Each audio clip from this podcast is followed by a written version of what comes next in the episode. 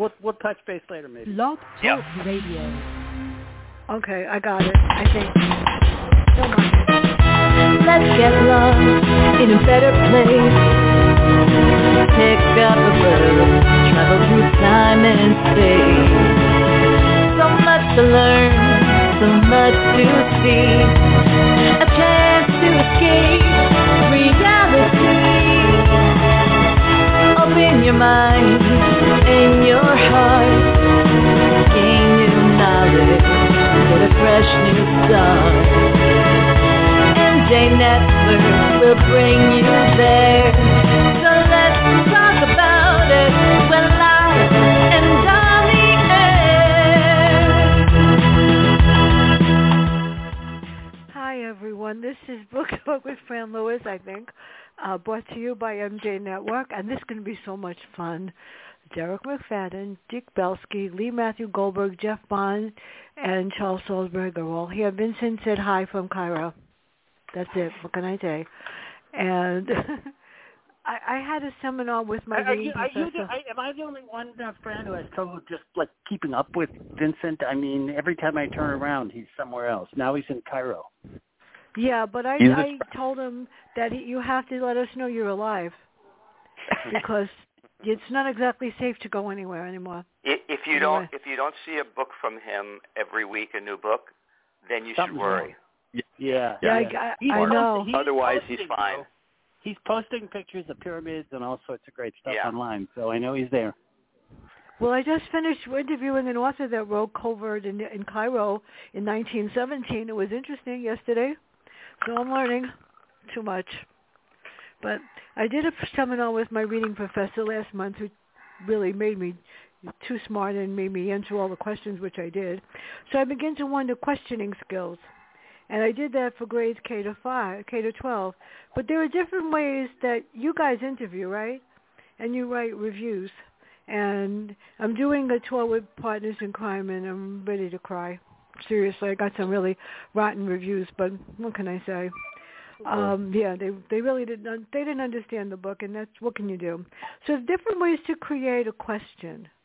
So what are some of the types of questions that you, when you're doing an interview or you're being interviewed, that you would prefer being asked? Would you prefer just a general summary or a plot or setting a conflict, or there are certain questions that you'd rather not answer? I think it depends. For me, oftentimes open-ended questions are best for conversation. If you want a summary, I can give you that. I'm an author. I know my own books. I tend to think that open-ended questions are best for conversation starters anyway. Dick and I, obviously, we did this for a living. I was a magazine journalist and interviewed like hundreds, and so did. And I have found that kind of like specific questions are always better, I think, because it helps the person who's being interviewed. Otherwise, it's just too big a topic, whatever it is, if you do it very generally. And the most important thing, I think, and I'm sure Dick will agree, I don't know if the other guys have done a lot of them, but it's listening to the person you're interviewing. Not be so involved in, what's my next question or whatever it is. It's really a conversation, not an interview. I mean, that's the way I found it. It works best. Yeah. As usual, I pretty much agree with everything that Charles said. And Charles and I don't know about the rest, but both of us, in addition to our journalism backgrounds, we sort of wear two hats because we get interviewed for our books, but then we interview other authors because both of us are contributing writers to the Big Thrill magazine. And so it's kind of interesting. I tend to ask the kind of questions, I guess, that I would like people to ask me. And to me, the overriding thing is whether I'm being asked a question or whether I'm asking a question. I want the interviewer – I want to get the feeling that the interview gets me and gets the book, that the questions are like, oh, my gosh, he really understood that about the book, as opposed to, the overall summary. And I try to do the same when I'm talking to people. And the one additional thing when I'm interviewing people, I tend to talk to them sometimes about things that may not actually be a part of the final interview. Like, we'll talk about where they live. You know, if I'm talking to a guy who's written TV scripts, I interviewed Lee Goldberg, you know, not long ago, and he would tell me chapter and verse about all his TV shows. A lot of that's never going to make it in the piece, but A, it's interesting, and B, I think it helps you to get a better interview in the end. Well, also what you're doing, Dick, and it's a good point, and I do it all, is you're connecting with the person on kind of a non-business level. So I would know something about the person and try to find something I might. For instance, when I was years ago when I was interviewing Amanda Plummer, I knew that she worked with certain people, and I knew that she was in, you know, she did the Dr. O book, and so it really does help is to establish that rapport, and that really establishes that it's a conversation, not an interview. Did it make it easier because I send you the questions first? And no, never. Does it? No. You don't even send the questions. Never for me. I would never give them the questions first or don't get questions. We just, as Charles said, you know, you try and make it a conversation. It's kind of like when we go to conferences, and you know, some of the panel people will, you know, set it up with all the questions we're going to talk about. Yeah. Those panels are generally pretty boring. You know, I have found that the best panels is where everybody kind of just wings it and talks. So that's kind of the way I do interviews. Well, Partners in Crime likes when I send the questions so that everybody knows them, and I don't blindside people anyway, so it doesn't matter. I mean, right, I don't know. I hope you're not offended, Fran, but I don't read the questions at all because me either. That's exactly what Dick said. No, it's I need to know the topic, but it won't be fresh because I'll tend to think, oh, this is what I should answer. I don't want my answers to be staid, and so that's exactly. And the other thing is, and I wonder, you guys do some interviews for magazines. My interviews are for podcasts. You know, when I'm hosting podcasts, and so what you said about making the person feel comfortable, asking questions that are outside of the book, you do that so that they feel comfortable, that you're, friendly, and you get a better interview out of it. Exactly. That's interesting because the person that used to do that and never sent me the questions, and unfortunately she passed away, was Maxine Thompson on Authors First, but I haven't gotten interviewed for accusations. Nobody's asked me any questions. I don't even know if some people read it, some people didn't. So asking the right questions is crucial. I know that. And certain kinds of questions I know people don't want to answer, don't want to ask. So prompting, critical thinking or learning, understanding how a person came to explore. So did you ever get it where you asked somebody, where do you live or why did you write the book and they don't want to tell you? Because I've had, you know, authors, I have to be really careful. They're kind of not for me. Kind of stupid if they do, because you're doing them a favor. So to avoid a question, unless it's so personal, you know, it's kind of self-defeating. So I don't know how often you'd get something like that, but I would guess very rarely. Yeah, they're there to get interviewed by you to promote the book. Now, the difference, I think, Fran, between I do a podcast that I edit afterwards. Your podcasts are live. So, like, I can ask questions, and if they don't want to answer it, I can edit around it. Yours is different because we're live now. So whatever anybody says is what goes out. That's a different thing. And I know there are some people that said that they could edit it out, and my nephew is now doing my promos. He's great. So if I hear something, I ask DJ to try to get rid of it, but you really can't. They're stuck with it. You really can't. No. Well, let me just say one thing about the interviews is that the other thing that I have found, that I've interviewed an awful lot of big name authors, which has nothing to do with me. It's just the assignments I've gotten, and so much depends on the author themselves. And you know, by far, the majority of people, and I'm talking about big-name people, you know, whether it be Michael Conley or I just interviewed recently Jonathan Kellerman for the first time, Tess Gerritsen, and they're like wonderful. They're open. They talk to you. They seem like they like you. And every once in a while, and obviously I'm not going to mention any names, every once in a while you get one who, you know, clearly is not involved. They don't want to do it. They don't really think much of you, and that makes for a difficult interview. And in answer to your other question, yeah, I've had weird things like ask a question like, you know, some simple thing like, you know, where did you get this, you know, where did this character come from, or how did you come up with the idea for this character? And they won't answer it. They'll just leave it blank, or it's like not with their, you know. So that is weird. I just think, you know, it doesn't happen a lot. And again, virtually, I would say, you know, probably more than 90% of the authors I've done have been wonderful on every level. And like, you almost want to like, oh, I wish I could be friends with Jonathan Kellerman because he's so nice, you know. But every once in a while, you'll find someone, and that's a deadly interview. And I think, you know, like Charles, you're probably the same way. I think I'm a good enough writer that I can cover that up when I do the piece, and so it doesn't come through when the piece appears in the Big Thrill. Dick, I once did a piece on Colin Farrell, and he wouldn't sit for an interview, so I wrote the whole piece without. I aimed it of trying to pin him down. So, and the other thing, Fran, for you personally to remember is, what's better if someone comes up to you and says, how are you today, Fran, which is so open-ended, as opposed to, hey, Fran, how's your back? You know, I know you had a back problem. It's a lot easier for the interviewee to do that because it's specific as opposed to how are you? Well, what do you mean, how am I? I mean, am I healthy? Am I in a good mood? Yeah. So that's an example that you can tell yourself if you have to make a choice. What happens when you have an author? This happened last year. I won't say who it was. I was online.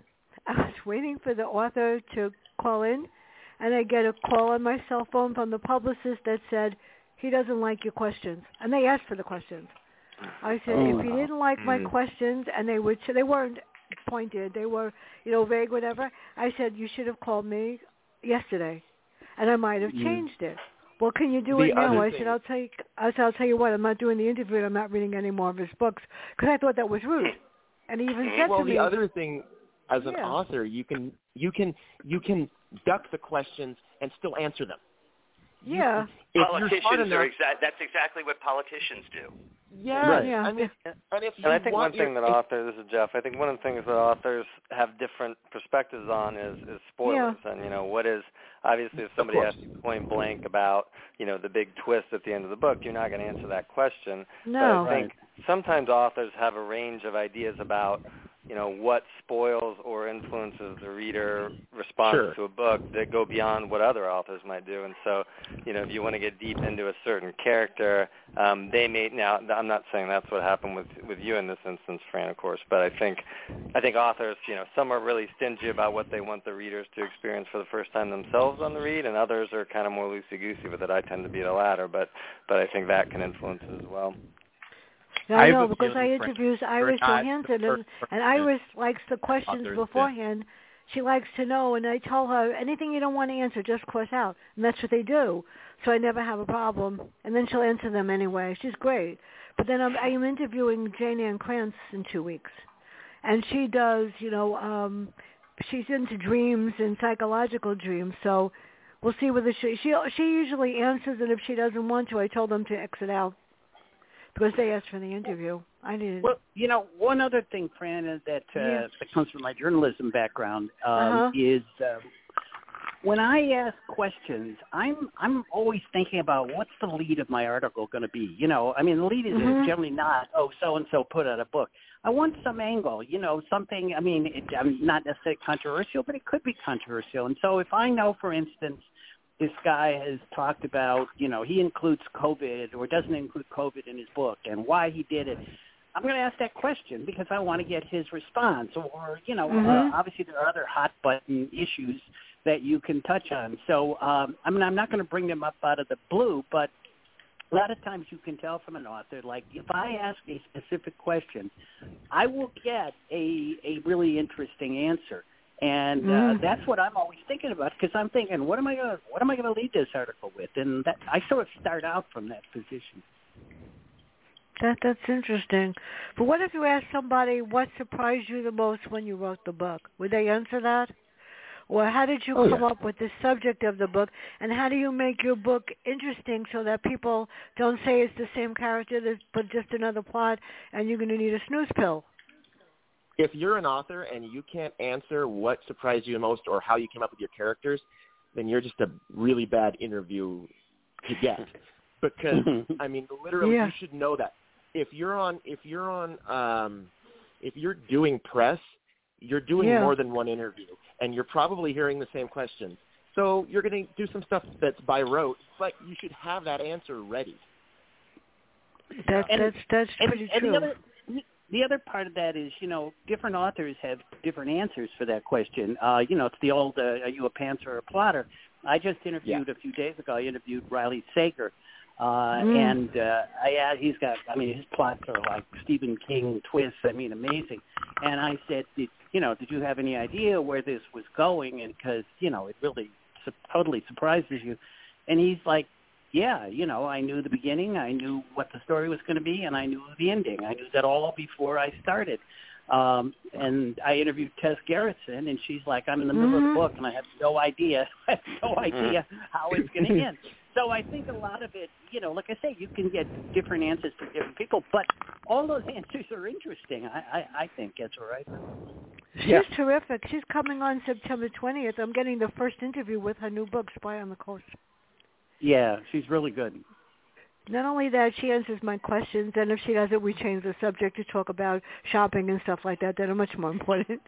She does what you always hope an author will do. She emailed me after my article appeared and told me how much she loved it. So right there, Hey, no one's ever done that for me. That is a coup. Yeah, she usually thanks me for my review, which means at least I didn't mess up and do something, whatever. So the other question is this.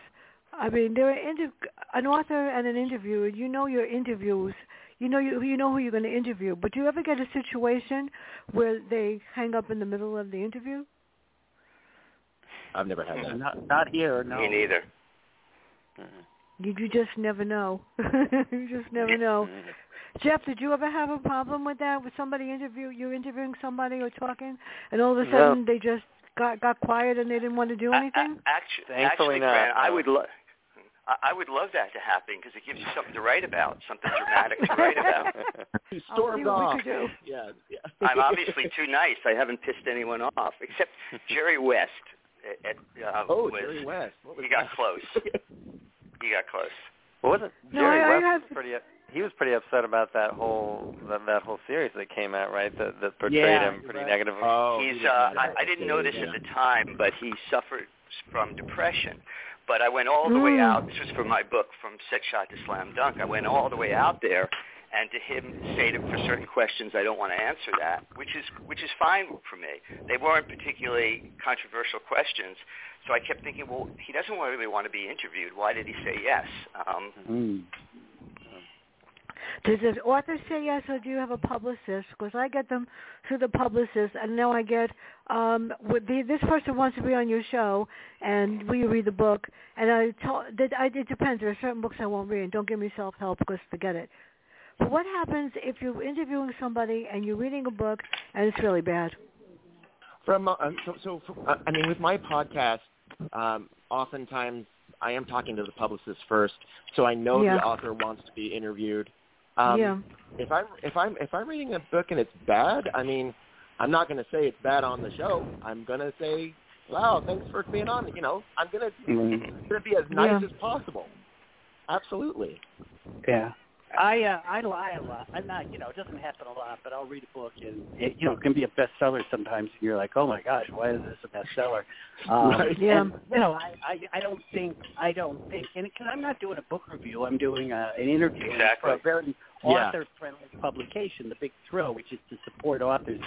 So I talk about the book in a, I just don't think from my article anybody was ever get the realization that I didn't like that particular book. Now, the other way around, you might. I mean, I can. If I love a book, I may put adjectives and stuff in there that make it clear how much I like. Yeah, 100%. Sure. Yeah, it's. No, I would agree about that.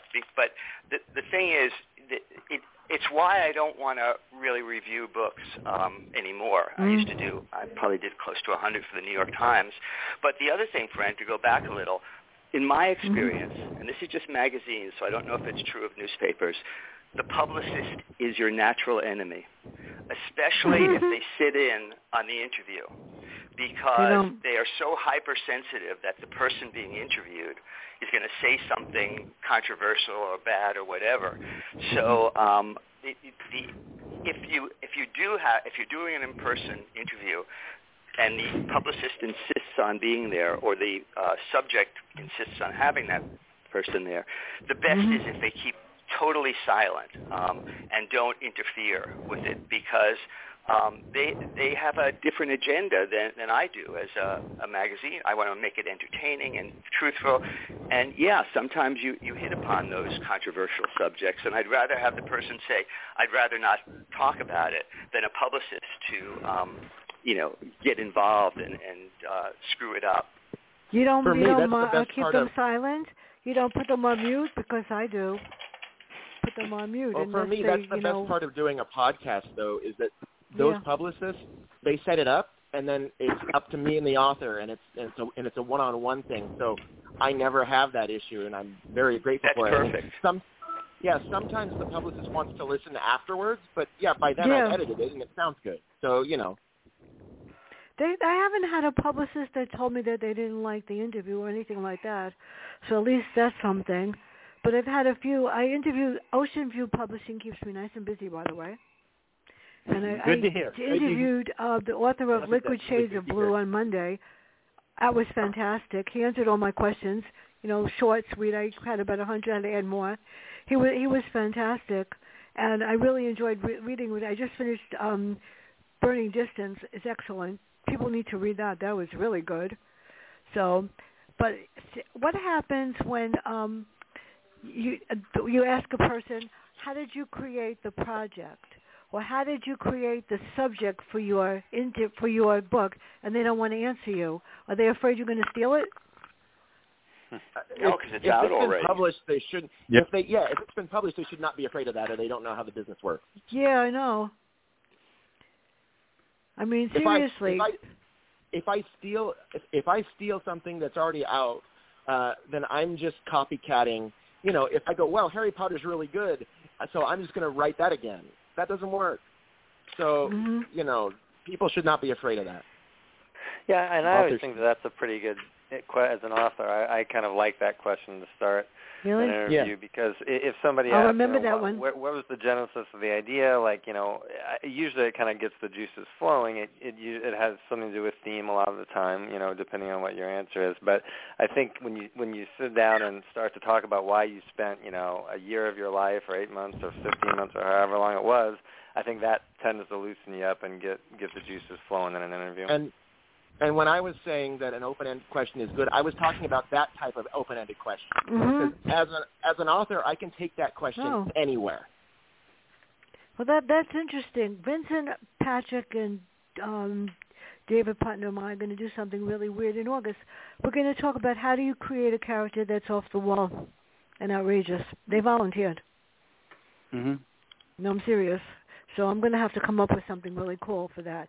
The other question that people don't want to answer is, how do you manage your work schedule, and what do you think your strength is as a writer? Why don't people want to answer that? That's not when I get an author, I know that's not going to answer my questions based on, even though they're publicists who answered the questions.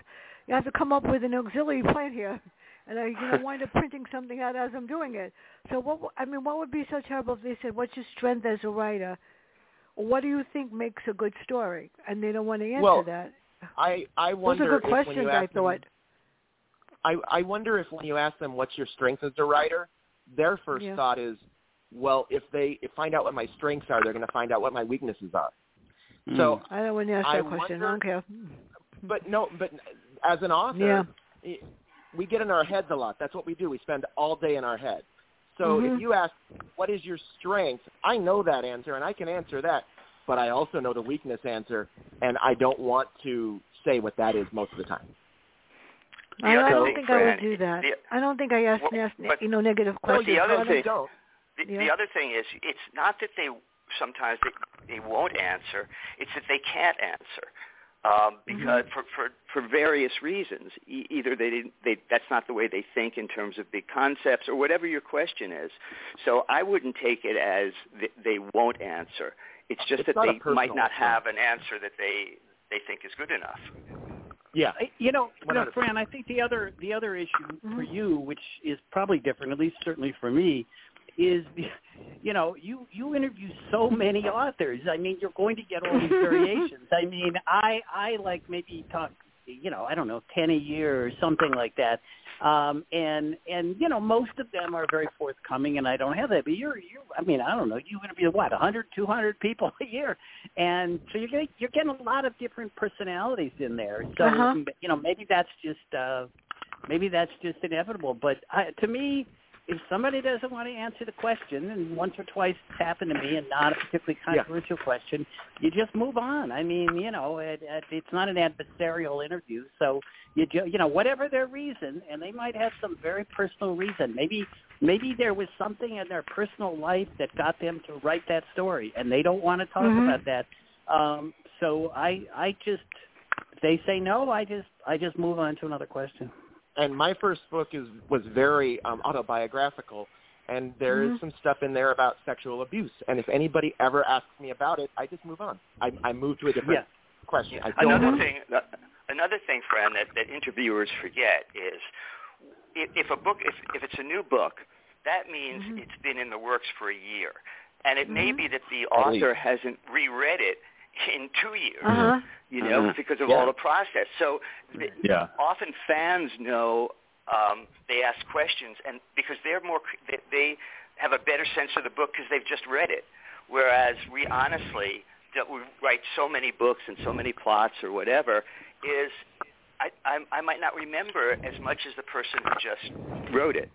Yeah, you might have moved on to a different book by then too. I get that in book club discussions where I'll be bombarded with questions about the intricacies of some relationship, and I'm kind of two books removed from that, and my head is with all these new characters, And, we don't think like that. It's worse. I think it's worse when you write this. Like I'm finished the sixth book in a series, and I think it's worse with it because like everybody was just saying, by the time you're being interviewed for the book that's out, you've already either well into or maybe finished the next book in the series, and it's the same character, some of the same people, and we're in different spots. Yeah, and I'll say something like, oh yeah, she's with, and the interviewer will say, well, who's, and then you realize, oh no, I'm sorry, I was talking about the previous book. But yeah, it's tough to remember everything because you've written it so long ago. Well, it's hard for me, too. Sometimes I get the book in January, and I'm interviewing them in June. And then I have to reread it, I'm excited. Richard North Patterson's coming on next month on the 13th. And, I have the book memorized. Trust me. But you're not as excited about that interview as you are about this interview, right? No, not at this one. This one's keeping me on my toes, let me tell you. So what would happen instead of I send you questions, if you sent me like talking points or generalizations about the book that you want to talk about, and I'll just come up with whatever comes up in my brain. That becomes a homework assignment for me. Yeah. I know something about it. Thanks, Charles. That's just what I was thinking, Yeah. Because that's when it's like on the fly and it becomes a conversation. So like I want to be surprised in an interview when I'm being interviewed. Absolutely. Oh, I promise. Don't worry. I'll come up with something. According to my professor, he said I really come up with something. Yeah. But Fran, you might be just better off just to tell what the topic is, what the general topic. Okay. Because people will then, especially writers, they'll think about the topic and be prepared with answers even without specific questions if they know that general what the subject of this particular interview is or the theme. I mean, we've known what this was for a while. We've all, and we've all probably been thinking about, okay, here are some of the questions she might ask, but there might be other ones. So, like I said, I didn't look at your questions, Fran. I appreciate you send them, but I would rather, and especially on a panel show where there's a bunch of us, I think that the conversation, like, I want to hear what the other guys say, and I want to play off of that. Yeah, and I want to speak up for the new authors here, Fran, because I know we've got a lot of guys who are really comfortable in this format and everything, but as somebody said, Fran, you interview all kinds of people. Many of the people you interview are kind of new authors. I think I did an interview with you with my first book that I put out, and it was very helpful for me, or at least kind of anxiety-reducing, to have the questions in advance. So I think it kind of depends on your circumstances. I do think your questions being sent out there in advance for a lot of authors are helpful in that way. So it kind of depends who you're dealing with, I think. I read the questions, but I'm always really happy when we can have a situation like we're having now, where we're not locked into the questions. We can just have a discussion, and that obviously works the best. Yeah. Well, you're doing something. Do you ever have an interview where?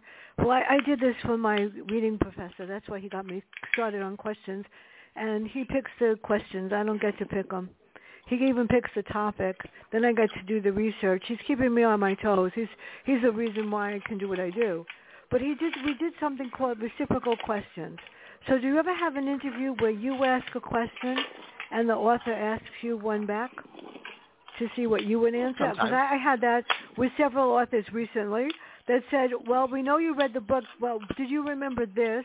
And they started asking me questions about the book to see if I really knew what I was talking about. Thank God I did. I love that. Oftentimes, yeah. Go ahead. Sorry. Go ahead. Oh, and I was going to say, oftentimes you want that because that spurs conversation. I do, kind of. I mean, that's exactly what I was going to say is then it's a conversation. I mean, you don't want to dominate it with your answers, but I think it's a healthy sign if someone I'm interviewing asks me a question. I'm not offended or pissed off at all. It shows their engagement. They asked me why I started to do this, how I created my questions. That's not so hard. And then they actually asked me a pointed plot question, and it was a good thing the book was in front of me. But I do know. I mean, and then something. What happens when you ask a question about a character? Because this happened recently, and the author doesn't remember who the character is, and they ask you to look it up and remind them. Seriously, they do. That's what we were talking about, Fran, just a few minutes ago, because, that's actually happened once or twice with you and me in the past, where you'll say, but what about, when so-and-so does this?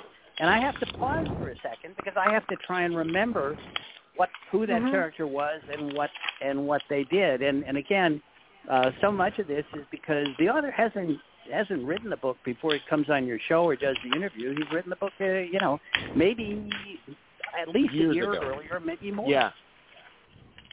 Yeah, I get that.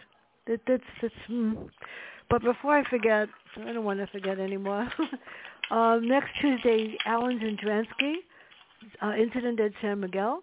On the 17th, David Putnam has his new Moonlight series. Well, he's had a few, but I just read one. He's coming on.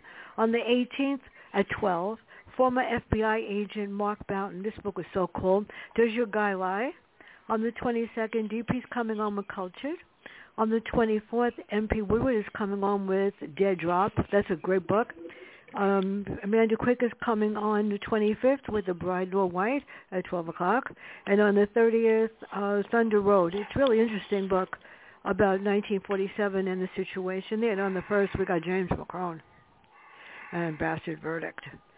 And that was really interesting about that time period. That's before I forget anything that I'm doing. Okay, so the next question is, did you ever ask a reader what they think? What do readers ever think of your work?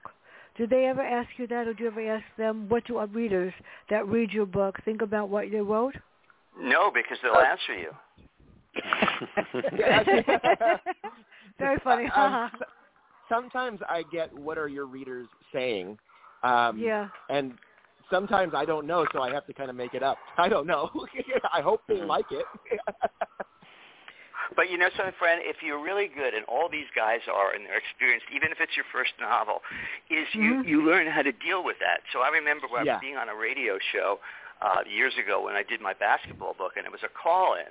And first of all, if you're on the radio, what I learned is people think you are an expert, whether you are or aren't. If you wouldn't, to them, if you're on the radio, you must be an expert. So this guy calls up and he says, "What did you think about that the fifth game of the 2001 playoffs between the Celtics and the Lakers?" I have no idea what he was talking about. So you fake it and you say, "Yeah, that was a great game," and boom, you're out of it. So if especially if you guys who do the interviews have been through all that stuff, and you sort of you can figure out you get to be pretty good on your feet, is what I'm saying. So because of course there are questions that, again, not that you won't answer, but you can't answer because you don't remember. Well how about this one? I got a review from an author on my tour. And the first two, one said, "I really didn't understand the book." I don't know how she didn't understand it because it was explained in the synopsis and whatever. And the second one said, "It was a good book, and I had three people edit it, plus I had asked people to read it. We thought it was like rough draft. The stories weren't. Each were different because they were dictated to me by the dead person that actually happened to. And obviously you need some help editing." And she put it on the I'll give you the advice that a friend of mine gave me, which is the best. I didn't even care. But here's the deal. If it's a rave review or a good review, it goes in your genius box. If it's a bad review, or so, it goes in the idiot box. So that way, exactly you feel, because you are going to get bad reviews. Yeah, well, that was insulting because it was perfectly edited. I even had my nephew, who is fantastic in that, and I said, "Josh, could you read this?" And then I had three other people read it. I said, "Just check for grammar errors and whatever." There weren't any, and she just said she didn't like the stories. And the other one said she didn't understand that they were dead bodies that were dictating the story to me. Those were five of the stories were true. Well, it's a good reason not to read reviews, especially Amazon reviews, because you don't know who that person is. No, actually, it's part of the Partners in Crime tour that I'm on right now. In terms of reader response, which was, I think, the original, the question of, like, when readers come up to you with, whatever their feelings, I find certainly in person, if you're at a conference or a bookstore or something, almost every reader that's going to come up to you is going to be positive. I'm not too I've never heard that case where somebody comes up and says, "Boy, that's a load of crap" or whatever. And the same with you get emails from somebody saying, "Hey, I just read your book. I really loved it. Do you have other books out?" Things like that. Not too many people will go out of their way to be critical. Now, they will, I think as someone, I guess Charles said, like in an Amazon review, because they're basically, you don't have to put your name on it. And, those... They're anonymous. They can do that. Yeah. And those can be... And those, I mean, the number one rule is, A, never respond, and B, you got to just put it out of your head, because some of them are really crazy. Like you'll get a whole bunch of 4 or 5-star reviews telling people how much you like the character or whatever, and then somebody will give you, 1 or 0 stars saying, "Oh, what a boring character," or the best one I ever got was somebody said, "Well, this guy obviously doesn't know anything about how a newsroom works," Now, I spent like most of my life in the newsroom. So my thought is, like, if you're going to criticize, you can criticize me on, like, all sorts of levels, but, not that I don't understand how a newsroom works. So, but anybody can say anything they want. And it gives them power. It's a power. What happens when you get one and the person didn't read the book, and the person was like a troll? And same thing. The book is one star. It's not worth the paper was written on. I didn't answer that. The way you have to look at Amazon reviews. Yeah. They they want that back and forth of like them saying how horrible it is. So if you just ignore it, it goes away. Then they don't exist. The way I have to look at Amazon. I was going to say, the only thing about a bad review on Amazon, Fran, that you should be happy about is the fact that, as you get more reviews, your number rises, and that helps you, hopefully sell more books. So, if 10 people write bad reviews, that helps your algorithm or whatever it is, to with Amazon, because, they're not necessarily differentiating on the number of stars. A lot of it is based on how many reviews you actually get. Well, it's funny because the people in the bank yesterday, the girl said, I read your reviews. Do you have a book for me? And I had to hand one to the teller and to the girl that helped me fix the problem. And they actually knew about it. And they said, well, let me know what you think when I come back in next time. They actually asked for the book when I walked through the door. That's probably how I got my problem solved, because I gave them the book. But I haven't been interviewed for this one, no. And then I have 7 interviews. 5 are pretty good, really nice, and the other 2 I could live without. And you know what? Going back to one of your the other thing you got to remember about the negative reviews like that, I mean, a lot of times if you're out there doing a lot of press and doing a lot of promos, you're giving your book away to a lot of people, and you're going to have a bunch of people who come to your book because they got it discounted or free, and they're people that read other kinds of books, right? And they read your book, and it's not what they were looking for. Different because genres, it's not what you wrote, and so their review is, I hated this character. And it's because you're kind of out of their comfort zone, and it's not a book that they would have organically chosen. So I think you've got to remember that too about a review like that. Fran, think of it. I'm just going to say real quick. Think about this. If you're an umpire or a referee in any sport, whatever call you make, 50% of the people are not going to be happy with it. So we're doing pretty well if, if every once in a while we get a negative review. I agree. My nephew plays baseball, and I watch his game, and then I text my brother to tell him the umpire needs a pair of glasses because he didn't quite make the call right. And then my brother texts me back, how do you know? Because I can watch it on my computer. I have a better screen than they do watching it in person. So, yeah, you're right. They could do that.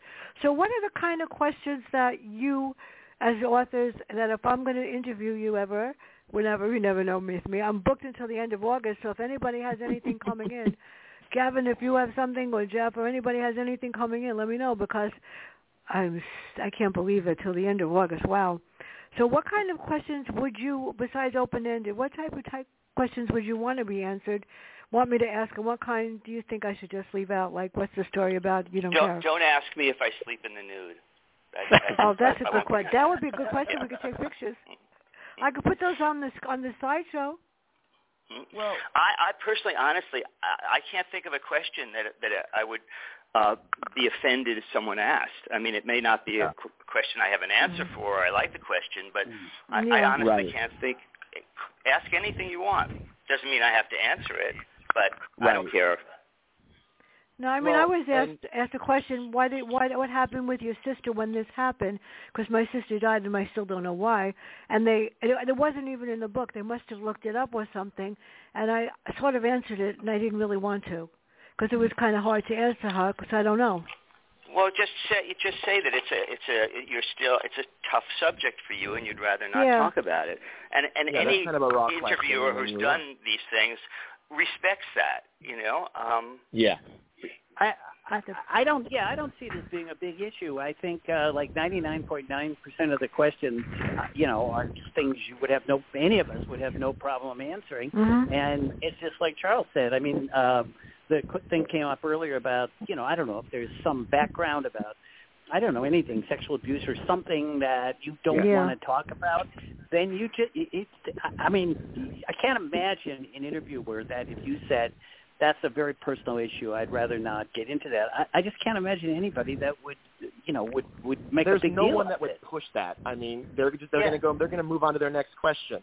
I mean, and what you said earlier, Fran, about what it was like with authors when you have to hold their hand or whatever. Some authors you do, but that's because oftentimes that's because they're new and they want you to do that.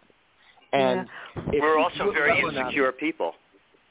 Well, I had an author last year that's very famous.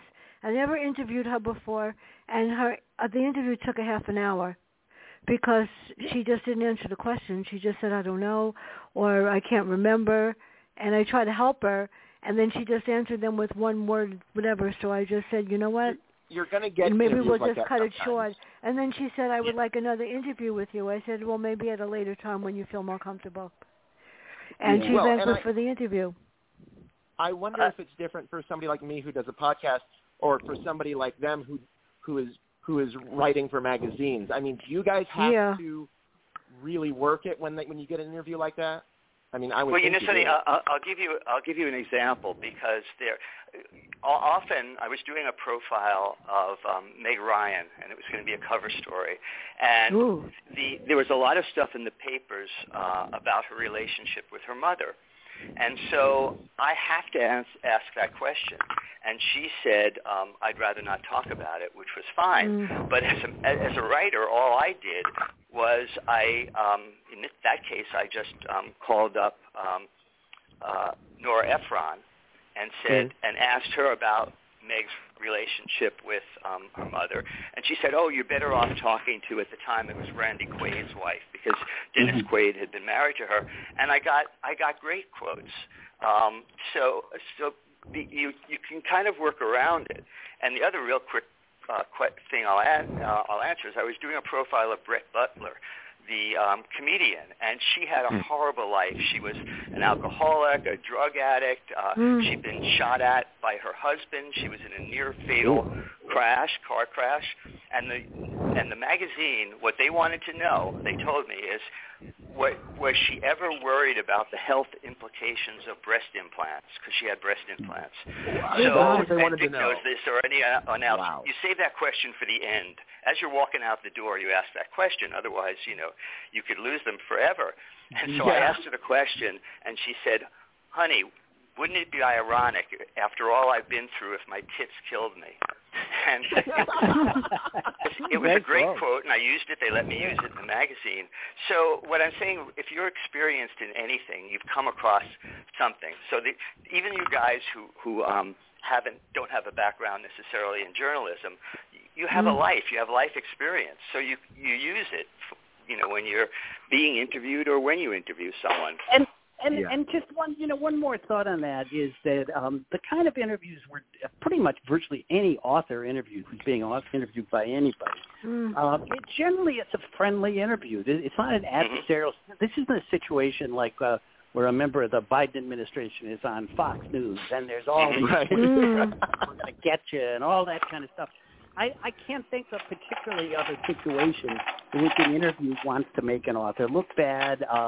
So, you know, I just think that the tone of the interview of what we do, what you do, Fran, is just completely different. And very rarely is there going to be a confrontation of any kind. Well, somebody actually asked me a political question a while ago because it was based on what the author wrote. And they did ask me, I said, I really don't think you want my answer because it's going to disagree with the premise that you wrote in the book. And he got it. You could figure out what they wanted to know. The book was about this person. I didn't realize it when I got it. And last week I did one, and they said the guy said I was very diplomatic. It's called The Myth About Voter Suppression. It was extremely well researched, very, very good. I got his point of view, and all I did was write what voter suppression was, voter purging, voter fraud, and some of the states that, you know, had problems with it, but I did not write my opinion as to whether I agreed or disagreed. I just wrote at the beginning, I'm just going to state the fact, and he thanked me for being honest, and he thanked me for giving him a review that, you know, didn't state my opinion, because I don't believe in penning somebody's book. But I could tell you that. I could tell you whose side he was on, too. You were probably one of the only people who gave him a down-the-middle interview or a down-the-middle review, and he probably really appreciated that because he was probably getting it from both sides. Yeah. Yeah, he did. But I read the book twice, and I'm going like, it took me a while to type up the report. And then, of course, my computer didn't like it, so I had to do it over. Because it made it disappear. Then it's a good thing I wrote it over. I was going to type it and write it and just say, here, you figure it out. So is there anything, did anybody ever ask you why you decided to become an author and what inspired you or what surprises when you write something?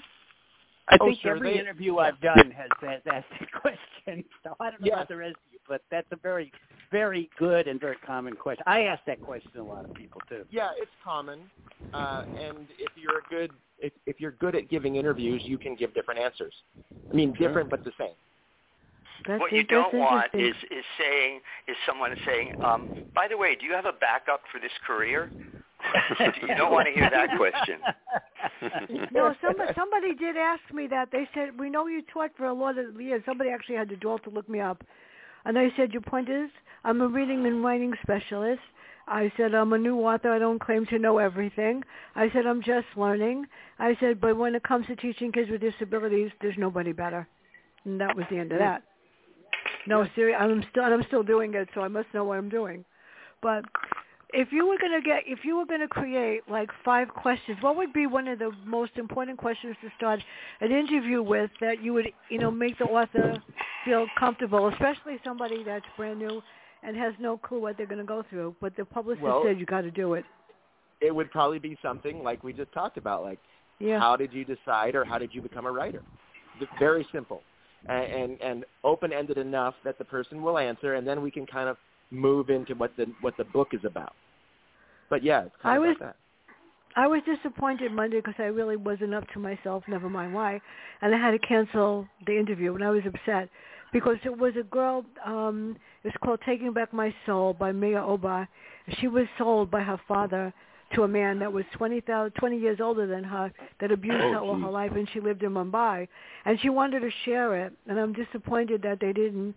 I called her at 7 o'clock in the morning to tell her, I'm sorry, I can't do this. And I said I would do it even the next day. So I don't think I'm going to get to do that one. And I was disappointed because I thought it was really an important topic for people to talk about for abuse. So if you were going to pick several general topics other than your novels to talk about, like Vincent, we're going to talk about outrageous characters. What are some areas that you would like to talk about on an interview that are different besides your book? Well, I just keep me researching people. I just have an answer, Fran, to your previous question before we move on, which is like, what's a good question to ask somebody? And this isn't so much with a first-time author, but one that I use a lot and I find it's very effective is to ask them why they think their book and their character is so popular. I just did this with Kathy Reeks, and her big character, of course, is from Bones, is, Temperance Brennan. And, this has been TV shows and bestsellers. And it's a very simple question, but you generally get a pretty good answer, which is, why do you think readers and viewers like your character so much? And it, this is the person that created it. And, first off, there's no way they're not going to answer that question. And a lot of the authors are interesting. You'd be surprised. Sometimes they don't want to say, well, I created the character and whether people, readers like it or not, sometimes they don't want to answer that. And that's a good question. To start with, I mean, I asked yesterday, the other question I asked yesterday was, and this book was really written in 1917, I said, how did you decide to write about Cairo in 1917, and what are the difference about it now? And she thought that was a great way to start talking about the book and how she created both characters. Yeah, I think if you don't want to presuppose that everybody loves the protagonist, I mean, you could kind of ask in an open-ended way, can you tell us a little bit about your protagonist and their journey? Yeah. Why are they passionate about what they're going? Because that's something that really any fiction book should have and would probably set people on the right path as far as what they want to talk about. Well, the authors next week wanted the questions, so they're going to have to just deal with my questions. So before we end, who's got something coming out that I don't know about? And where can we find out about everybody? Well, I don't have anything right now. I've got a couple books out on submission here, so I'm not going to be putting anything out in the immediate future. I'll definitely let you know when I do. My website is jeffbondbooks.com, though, for the stuff that's already out there for anybody interested. And for me, I have What Death Taught Terrence and The Santa Claus Agreement. Those are my two novels. The Santa Claus Agreement is, we're going to do a soft relaunch next Christmas. I've got the new audiobook from B.J. Harrison. He's going to narrate it. He's great. And that will be coming out probably in October from Papillon Dupere Publishing. And then my website is, it's my name. It's DerekMcFaddenEditor.com. I might need you, seriously. I'm not just saying that. I'm here if you need me, Fran, honestly. My editor died last week, 2 weeks ago. Maxine died. Oh, my gosh. Oh, yeah. No. That's why I got insulted when they said that the book was not edited right. She edited a part of Accusation. Somebody else finished it. And then she edited the half of the book that I started to write, and I couldn't sit down and write it. I'm going to finish it and dedicate it to her. But Maxine was a World Castle editor, but she did freelance for me, and she was really quite reasonable. She was great. But if I need you, Derek, I know where to go. Yeah. Seriously, because I take criticism with characters or content, and if you tell me something needs to be fixed, I'm not going to tell you whatever. So I appreciate Dick, what about you, and what about Lee? I have a book in September, and it's about the family of Robert, the 19th year. You might want to repeat that. We didn't get most of it. Yeah, I can't hear you. I have a book coming out in November that's called The Great Dimmelmans, and it's about a family of bank robbers in 1980. Make sure I get it. Yeah, absolutely, Fran. Well, I'll just jump in. My latest Claire Charleston book, I just wanted to say, it's selling an ebook for $1.99 all month, as all of them are, at $1.99. I know you don't read ebooks, Fran, but a lot of the world does. So hopefully some people will, take advantage to get to know the Claire character. And then, my next Claire Carlson book is coming out January 2nd of 2024, and then I have three thrillers coming out in the late spring of 2024 that are going to be written under my pen name of Dana Perry. You're giving Zandria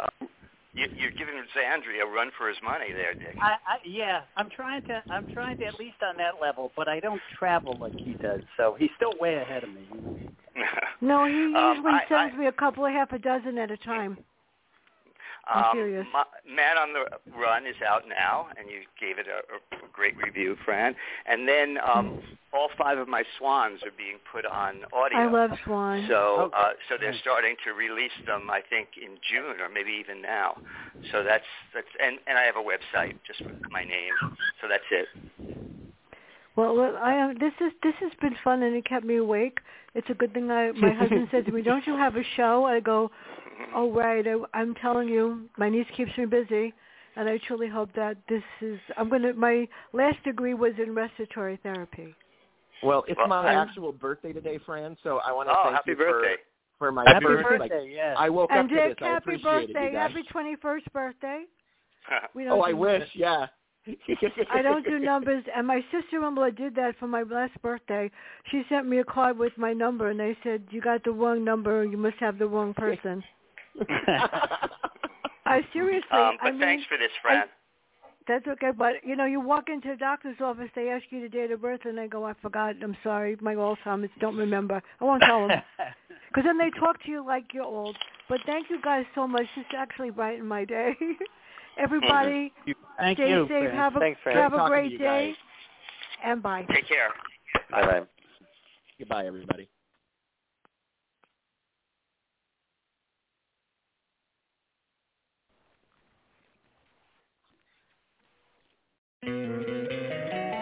Don't you love an extra $100 in your pocket? Have a TurboTax expert file your taxes for you by March 31st to get $100 back instantly. Because no matter what moves you made last year, TurboTax makes them count. That means getting $100 back and 100% accurate taxes, only from Intuit TurboTax. Must file by 3/31. Credit only applicable to federal filing fees with TurboTax full service. Offer can be modified or terminated at any time. Tax day is coming. Oh, no. But if you sign up for Robinhood Gold's IRA with a 3% match, you can get up to $195 for the 2023 tax year. Oh, yeah. Sign up at Robinhood.com/boost by tax day to get the biggest contribution match on the market. Subscription fees apply. Investing involves risk. 3% match requires gold for 1 year from first match. Must keep IRA for 5 years. Robinhood Financial, LLC, member SIPC.